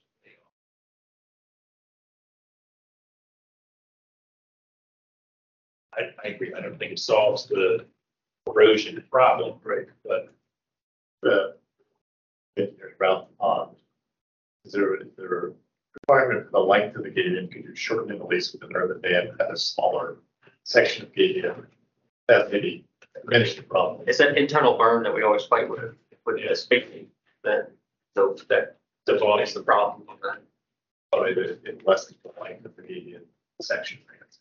It fixes the caving, it, what I'm saying, eats away at available volume in the pond. When you, when you talk about it, then in the burn internal. Because then your wings have to be wider. Yeah. Where the tie-in is. Yes, you'd have a thinker that came in, and did some of the volume, but they was balance between the two. And even if you could, if you were allowed to, um, repair it by using earthen berm, you got the storage problem, but also that cost Yep. pretty high too. What are dirt cost a lot more. Um, yeah. Depending I on where you get your dirt from. It's more permanent though. Yeah, and it's easier to repair, right? I mean, an earthen berm, I mean, we all know that they're gonna erode, you know, but those are a little bit easier to repair than going in the replacement of the entire thing. Was it in Maryland, did they have bright solutions on the? No, I think, Fair, Fairfax did, didn't they tell you they did either earth, they allow either earthen or they just said they, they just stopped. Fairfax Fairfax is a little bit more, can't do it, figure it out. So is Maryland. But I'm thinking that's what the solutions were, You either did an earthen or bigger concrete way. I don't know. What is the reason that you can't count the forebay, I don't know, the dam? Compromise. Yes, there's the slope, yeah. Takes up the volume, especially in industry work. Yeah. So you have to make the pond, you essentially have to make the pond bigger. And as you guys are seeing, the days of the big regional ponds are, are behind us here in Loudoun, unless you get really lucky somewhere. So we're talking postage stamps now. And that's why we're trying, trying to get a forebay into a microbiome, four by retention. That's, And the, That's gonna kill it. the forebay has a required storage also. And I mean, that's what we use these baskets for, was to easily separate those out without eating up a lot of space. Yeah. I, I'm just, I hesitant, I'm hesitant to get rid of it. Without some kind of a alternative. I know that's not the, the maintenance issues, but Now, the one thing that Brian brought up was, um, you know, you know, are, can, would we be, would we be allowing Gabions, say, as check dams in swales and, and smaller, smaller things? And the answer there was, I think we could still use them there. Cause he, cause, but they're like two or three baskets, you know, they're easy to repair, um, and maintain, and it's not cost prohibitive. So we're really just talking about, you know, the wet and dry, the, the larger ponds. Like a check dam, you know, the- you're talking about like check dam for the water quality swale, Yeah. something like that. So if you wanted to use a Gabion basket, I don't know, I- some reason, I guess that would be okay. So, It's just such a limitation though. of the- of the credit. Oh, well, you're, you're, you're kind of proposed to get rid of giving, and now I can't. No, Oh, no, it was it's talking about actually- Oh, you're right, it did say retention, detention. Yeah, retention, Yeah. retention, yeah. Yeah, so that's your wet ponds and dry Right. ponds. The- uh, the- I mean, the volume question is the concrete weir. Yes, the earth and bank was gonna take up the volume, but the concrete weir doesn't actually have to take up that volume. So, But then you so got. from a maintenance standpoint, is the concrete wall at Rafael, what, what is now the requirement to go get that fixed? It would be, we would have to fix it too, but the concrete's gonna last a lot longer than. Yeah, I know the longevity is there, but. Yeah. The other thing we Well, you did could use talk, Precast block. Mm-hmm. That'd be more expensive. You see, That's what but somebody precast are did gonna. online is looking at Concrete wall or change rock. Okay. Basically, things like that. Legos, yeah. Lot more. I think what, I think what we're gonna find though is anything that's not porous, like a gabion basket, you know, then you've got pressures that are building up in that forebay that you have to at least account for. That you wouldn't in a gabion basket, right? I mean, are you getting a structural design on a gabion basket wall? Uh, usually what we always recommend is that, I, I'm worried about settlement on a gabion basket more than anything, so I'm usually recommending to geotech to certify that it's placed on solid ground. Cause that would be the, that would be my concern is that you've got pressures building up behind the concrete or anything that's impervious, right? Forebays are shallow. Some of them. You're saying you need a geo or a structural I'm just saying that a solid base is different than something that allows the water to move through freely back and forth. I mean, I And you, think, you'd have to account for that in, in your design. I think it's perfect, so. Correct. Just like a weird structure, right? To be designed. So this is the current proposal. Um, I, I want to keep us moving only because we got some more episode minutes to look at. And this is, we didn't mention it, but I guess I mentioned it in the email. This is gonna, after today, this will go out in the agency referral Monday for two weeks. And then we will see this at our February fifteenth meeting back again. So, you know, we'll have some time to potentially think this through with some more. Finally, the question, unfortunate that Drew wasn't able to be here today, he's down in Richmond testifying something. Um, Did he have, uh, any comments or Drew's of geotech? Did you, I kind of, yeah, So yes, um, Kevin had asked that Drew look into this a bit, um, as our geotechnical engineering representative. And, um, he did do some outreach to staff from his firm and also contractors, and they didn't report any problems with this issue. Um, he also looked at costs associated with doing PVC coated baskets. And I think he said they were five dollars to seven dollars more expensive. Yeah, the purchase cost isn't the big deal. Yeah. Yeah, that's not the Not big deal. significantly more expensive. Um, but honestly, since Drew was looking at this, um, we've done some additional research in terms of the PVC not lasting as long. And Actually, you helped us. Evan helped us do some research. And, and honestly, we just kind of landed at a prohibition. Can you mention the Bantam study, the way, Oh, Yes. I'm sorry, yes. And Jimmy did reach out to VAMSA. Um, and that's the Virginia Association of Stormwater Management, was it, something like that. Yeah. And um, the they were lobby. polling their members. They were polling their members and the deadline for that poll was yesterday. so should they get? So we expect to hear, you know, back um, from them about maybe how they've handled it. So we're trying. We're trying, you know, to the point of are there other products? How have you handled it? We're, we're trying to get that feedback. So- Listen, I guess my question seemed odd. This moves, assuming this moves on from this committee, goes out to another agency review. There's no comment, it comes back to us, because we have new information, if you say, wait a second. Rather than prohibiting, there's another option. Then it- I would think you have to go back all the way out to another agency and review. Right? it kind of depends on if we get in comments. Um, No, I'm a, you know what I'm saying? And I'm not sure that we are gonna find that problem. I mean, we will have to discuss that if that happens. I just feel like we're being asked to make a decision without, but I respect everything that you presented. and Clearly, there's been problems, but So, also reached out to other bodies for input and we don't have that.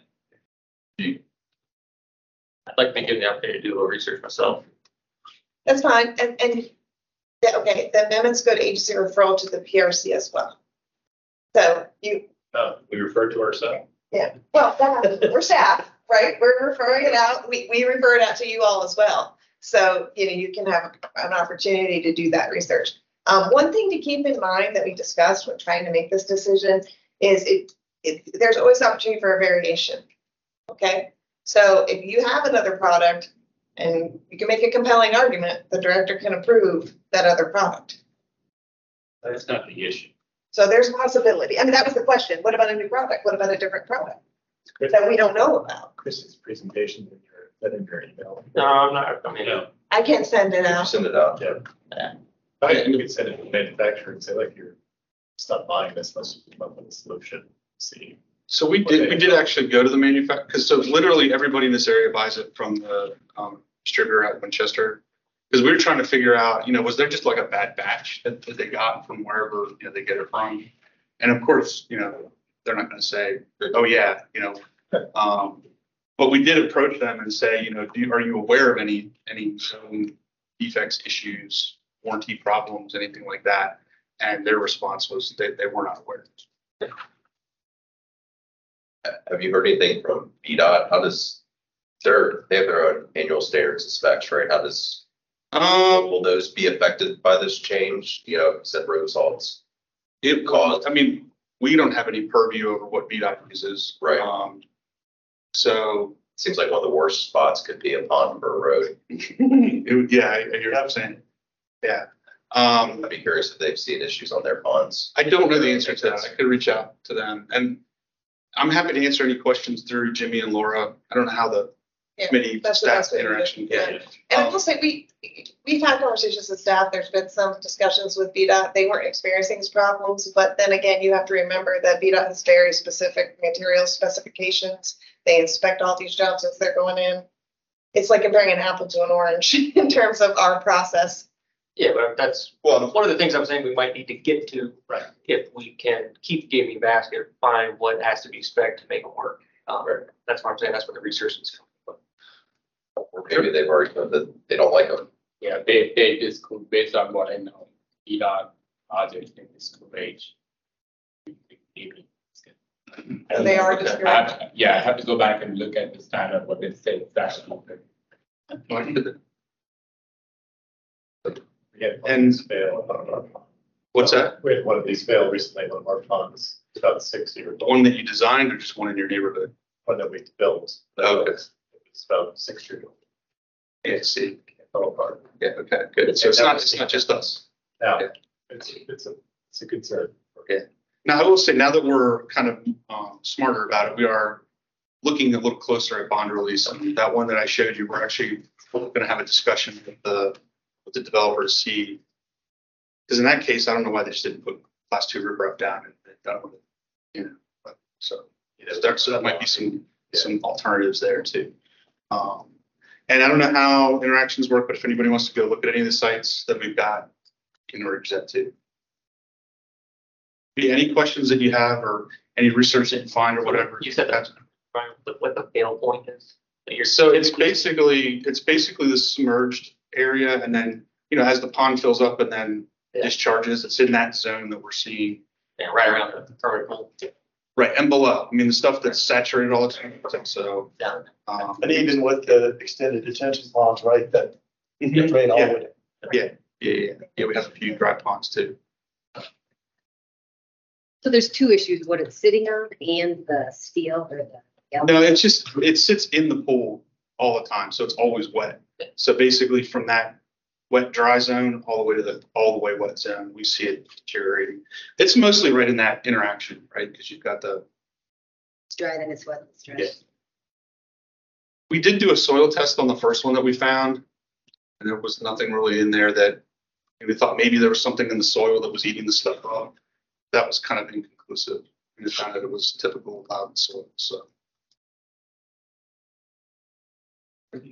Anybody, One quick question. Yeah. Just out of curiosity, you mentioned a few examples which are helpful. Like, do you know how many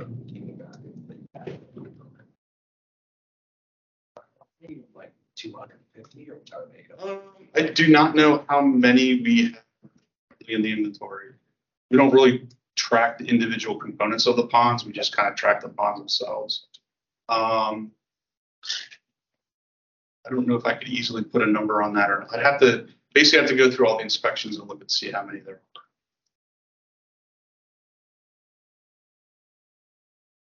That's fine. I just want to make sure that we have you know, investment members that are interested in doing some research, reaching out to industry and whatnot, that we have an opportunity to revisit this before make a, uh, before the FSM is making a recommendation.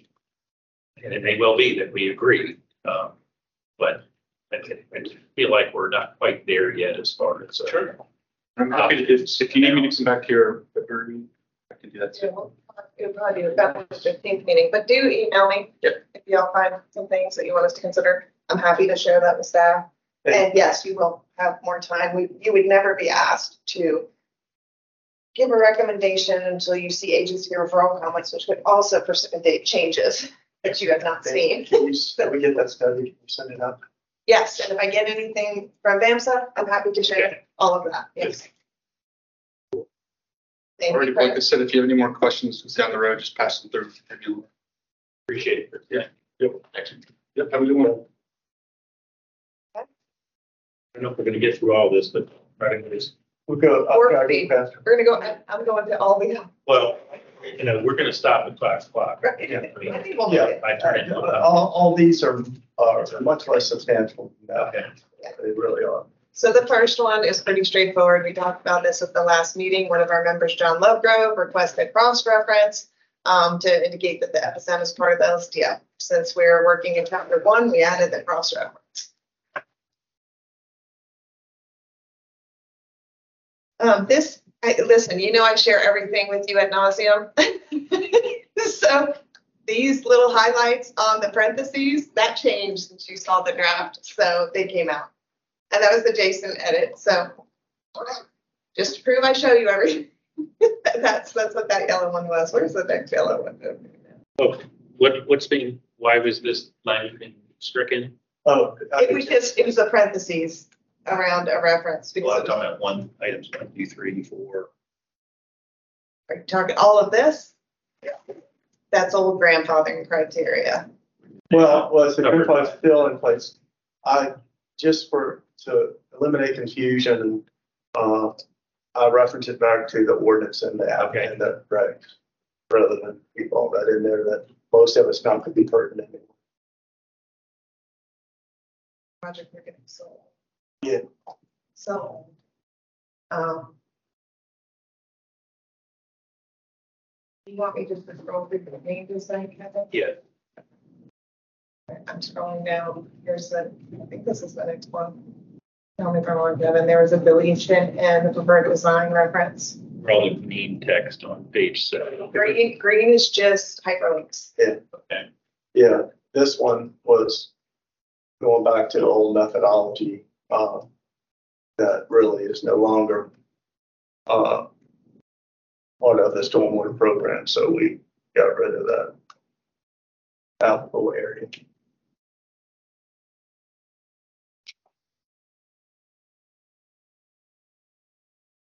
Aren't that many changes. No. Here's one under storm drainage cable. Yeah, I took out the reference to specific brands of underground facilities, uh, just for fairness to everyone. And just call them water quality inlets. They were my favorites. Yeah, don't get in trouble. Yes, the reason the hyperlinks are green is because our added text is blue, start text is red, but the added text being blue is confusing because some people thought all the hyperlinks were new text. And in this section, what I did, uh, what we did was added some clarification information straight from, uh, DEQ, uh, the, uh, B clearinghouse on the level spreaders. It's something that's, uh, some of this criteria is missed sometimes about, uh, sizing criteria.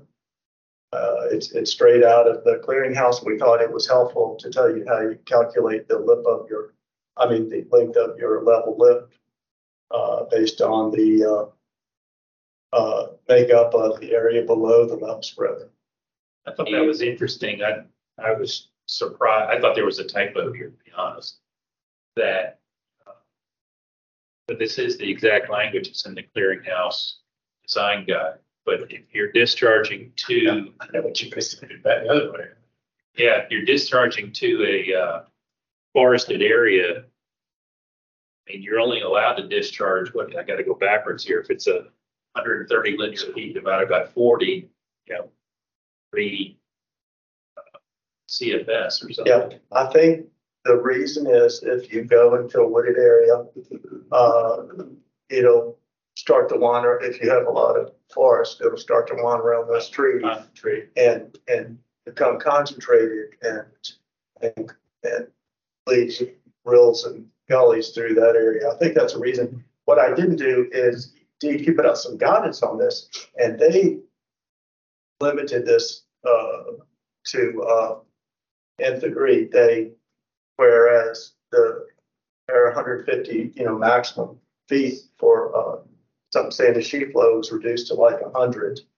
And also the, the maximum amount, they have links that were allowed through these different media, and they were allowing, I think, a, a maximum of seventeen feet through a forested area, which I think is really, the reason I didn't adopt that is I, I was thinking we don't want every situation where we have an outfall to have to put a storm sewer through the woods, you know, or through a wetlands or whatever.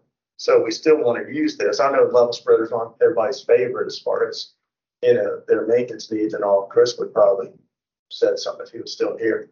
But I think they're still worth it rather than, rather than trouncing through all these uh, sensitive areas. The yellow edits here is recent. Edits. Like, we didn't have the word spreader. Level spreader level shall be thirteen feet, and the or came in.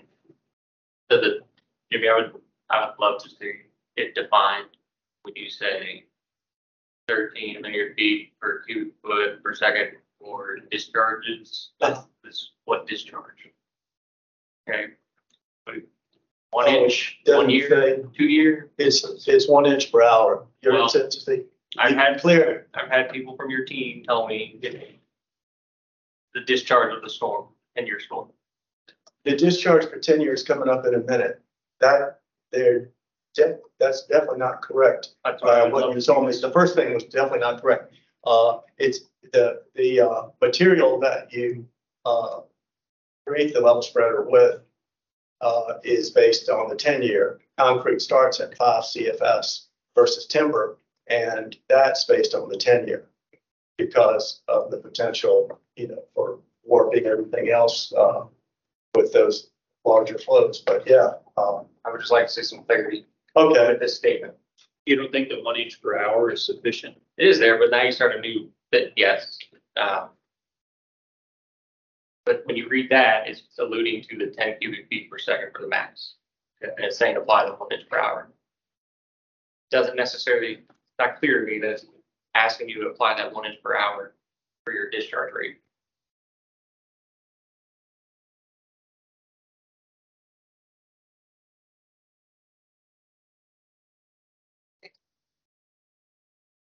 I'm trying to think of how. you You move it up top in the first sentence. Shall be used for design Not of doing one year, it's not doing it two years, not rational doing it method. one.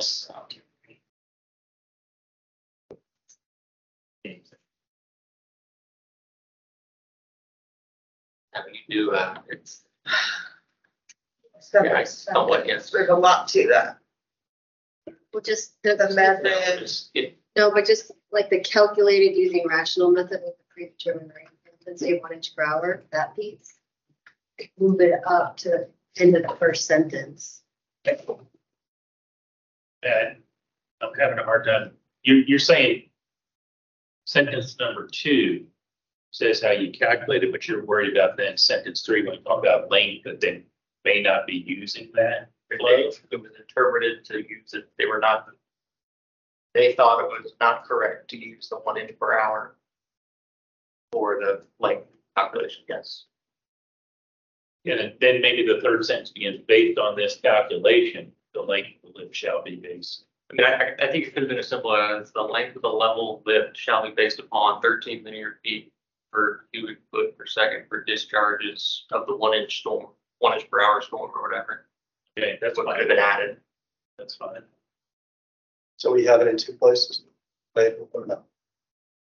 well, if we're gonna put it here, then maybe we get rid of the First Amendment. Undo mine. That's fine. Still say rational methods. Yeah. We're Maximum gonna say- level, we're gonna be- Yeah, I think there's nothing wrong about the maximum allowable statement, and then I'm just saying for the next.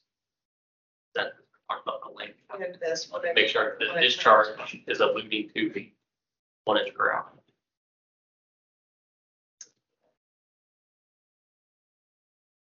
Okay, Take the ten years, yeah. based upon the ten-year design. Yeah. Yes, that, that clear something.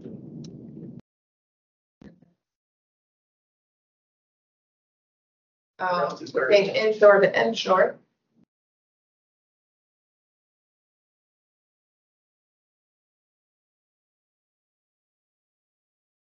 In the zoning districts. Yeah. You can do it underground. Facilities to be high density residential. Trying to define it here. Don't we have a lot of different districts now, though?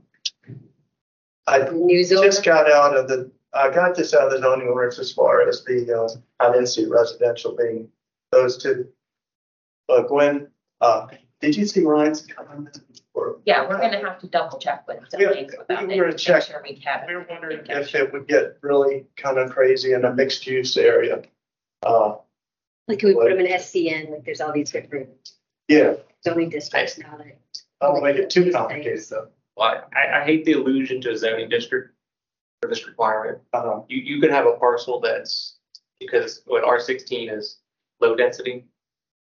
But you could still have a, I mean, that's still townhouse development. And, and to me, townhouse is high density.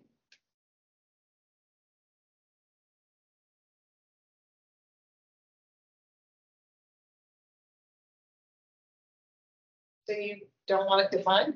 No, no, no, I, this needs to be defined because it has not been defined. I'm just saying I, I'm not a, R sixteen should it be R16. included? R twenty-four? Does R sixteen kind of start, isn't it our condo start? I thought. I don't know. They're looking for townhomes, I think, Brandon. They're looking to start this with townhomes, not allow it for single family. Right? That could start in like R eight, but or. honestly, these are no legacy districts, right? The R districts even exist anymore than. the one- I'll have to look at that. Yeah, they're legacy now, Not a so, legacy, yeah.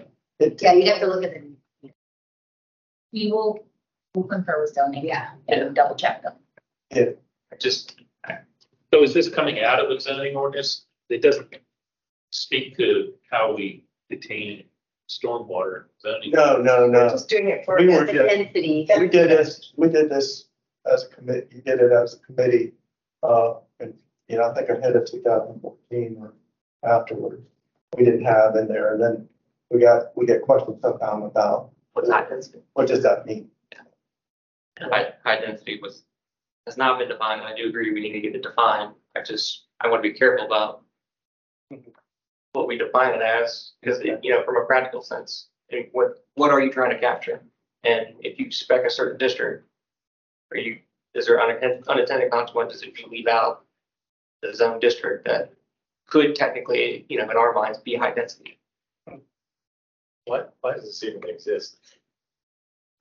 The, I think the main reason. is They're, they're, because of- because of maintenance responsibilities that, uh, uh, single family separately built HOAs, uh, it, it'd be kind of out of sight, out of mind, number one, and number two is that they would be able to keep up. Uh, because the maintenance on these things, some of the canisters and filters are so expensive and all. I don't, But this is just for detention though. No, Detention. this is underground facilities, period. And Why limit us from using, if we can demonstrate that we can maintain it, we have a thousand lot community. Want to have the flexibility in the design, but we can demonstrate that they can maintain it. Um, why wouldn't we be allowed to use it? I think Fairfax, there's no restriction on that, but I'm aware of. If they have more infill sites and tighter sites like this, especially with the way the new ordinance is with open space and all these restrictions having that creativity and flexibility would be a plus, given that we can demonstrate that something is maintained and, you know, with some sort of justification. An alternative to a forebay with a gabion basket, you put a separator Right. upstream, and that's an underground facility. And You may look at it. would not allow that.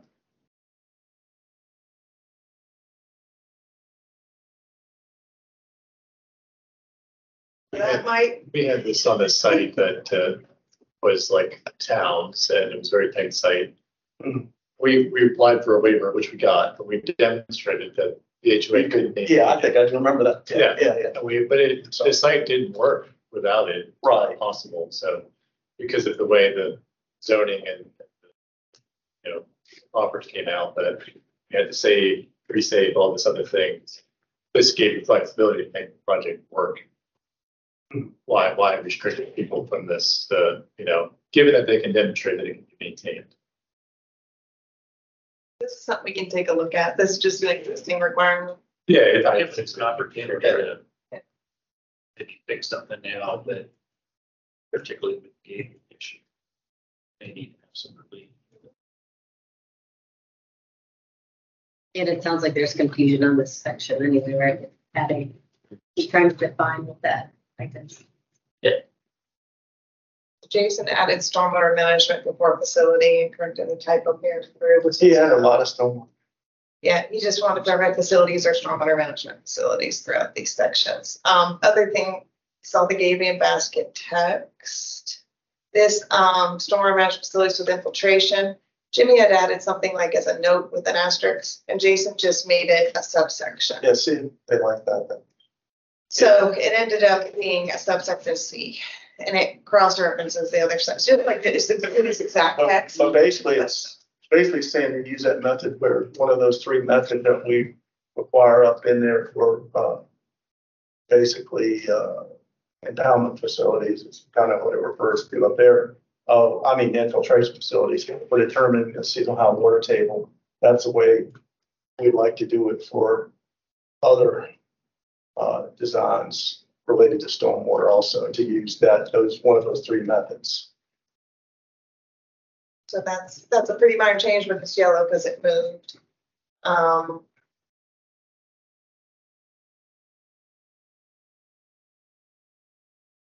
Case. Was there a time of year that you had to do those tests and whatnot? Could someone just show that the event, the underground facility was completely inundated, that you, that you overcame the theoretical buoyant force and said, we're fine, without having to go through the seasonal high water table test? See why not? At that point, Soils it's pretty easy to figure out, right? What's that? Like if you're gonna just assume that it's completely Yeah. underwater. Simple Calculation. Oh, yes, you're talking about for buoyancy calculus. Yeah. like that. Yeah, just. Well, at that, well, at that point, Soil Smart is pretty easy to access, right? Yes. To figure out what your water table is, it's an easy alternative to compare it to the, I'm not familiar. What do you?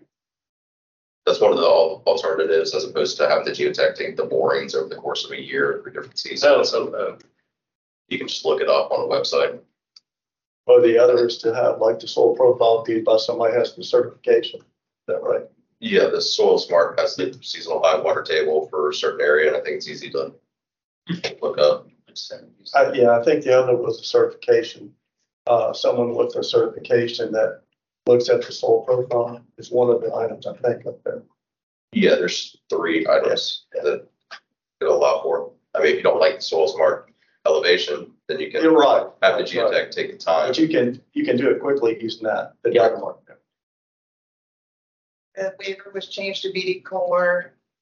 And this was taken out of the Goose Creek Reservoir Protection Area requirement to meet ten Yeah, percent. the, the main reason that is because the new, the new two B criteria takes care of that. It, it does. That and more. obsolete. That's obsolete. Trying to get their travel fund. Oh. Yeah, but, uh, That's it. Because there wasn't much else to talk about because the stuff from seven moved to five and wasn't changed. Um, yeah, that's it. The Memory floodplain stuff. That's, So the new criteria is two D. That was gonna be called. So what Jimmy just said, what did you say about the criteria two D? two D. Um, So it's not about two D criteria. It's still two C, right? I guess. So what does that mean? Five point three hundred. and figures are relocated, so it's just Wow, It's a- we're not editing any of those, Nothing. just moving. Just lifted it and dropped it. All new erosion control standards from seven. Okay. I just couldn't cut and paste it easily, no, and I- it was all blue, and then you'd think it was changed. It's like it's. Oh, I just want to make sure. Yeah, that's all I No meant. other edits, we're just moving. No, no edits and erosion control. And I moving don't The deck chairs. Yeah, there was, there was nothing else after when you got the floodplain, right? There shouldn't have been anything. Oh, loading plane, sorry, this loading plane figure, I don't know if y'all saw this. Jamie wants to extend the line on this graphic to clarify. Yes, that's fine. Laura actually did. No, I drew that, but I'm trying to figure out if I can draw that myself, because I think before I remember Skills. drew that. Discussion for a different day. And then seven, you see what we're gonna do is that section that was seven, six hundred, which is being relocated to five, three hundred, we're just gonna leave it reserved. Oh. You just, this is little, but they can say figures, not pictures. Good catch. Yes, you know, and I caught that in an earlier draft. Really? Did it use that? That's when I updated chapter one. Yeah, we gotta draw a line. in. Yeah, I think that's done. So this is what would be going out in agency referral. You all have seen the drafts, um, unless we make some changes and before Monday. In response whatever. But it seems like those things I need some time. You made Brandon's change. I did. Did. And then we're not recommitting to what's written on the high density.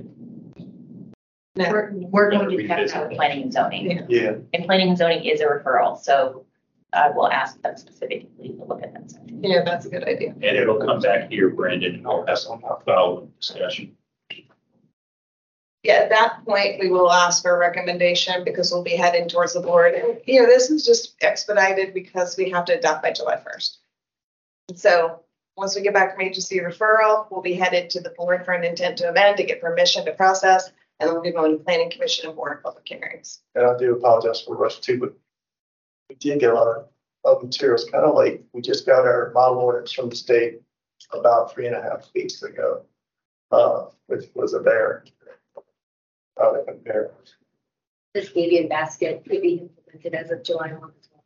This revision will be wrapped. I mean, that's the plan, you know, uh, right now. Doesn't mean that's gonna be the final.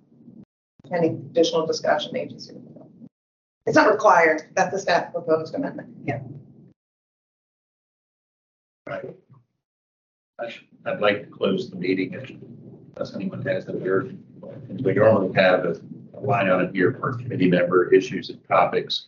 Um, Being that we're going to be meeting again here in a couple weeks in February. uh, Make sure we have that opportunity. for Members to have any issues. Okay. We're adjourned. Thank you very much.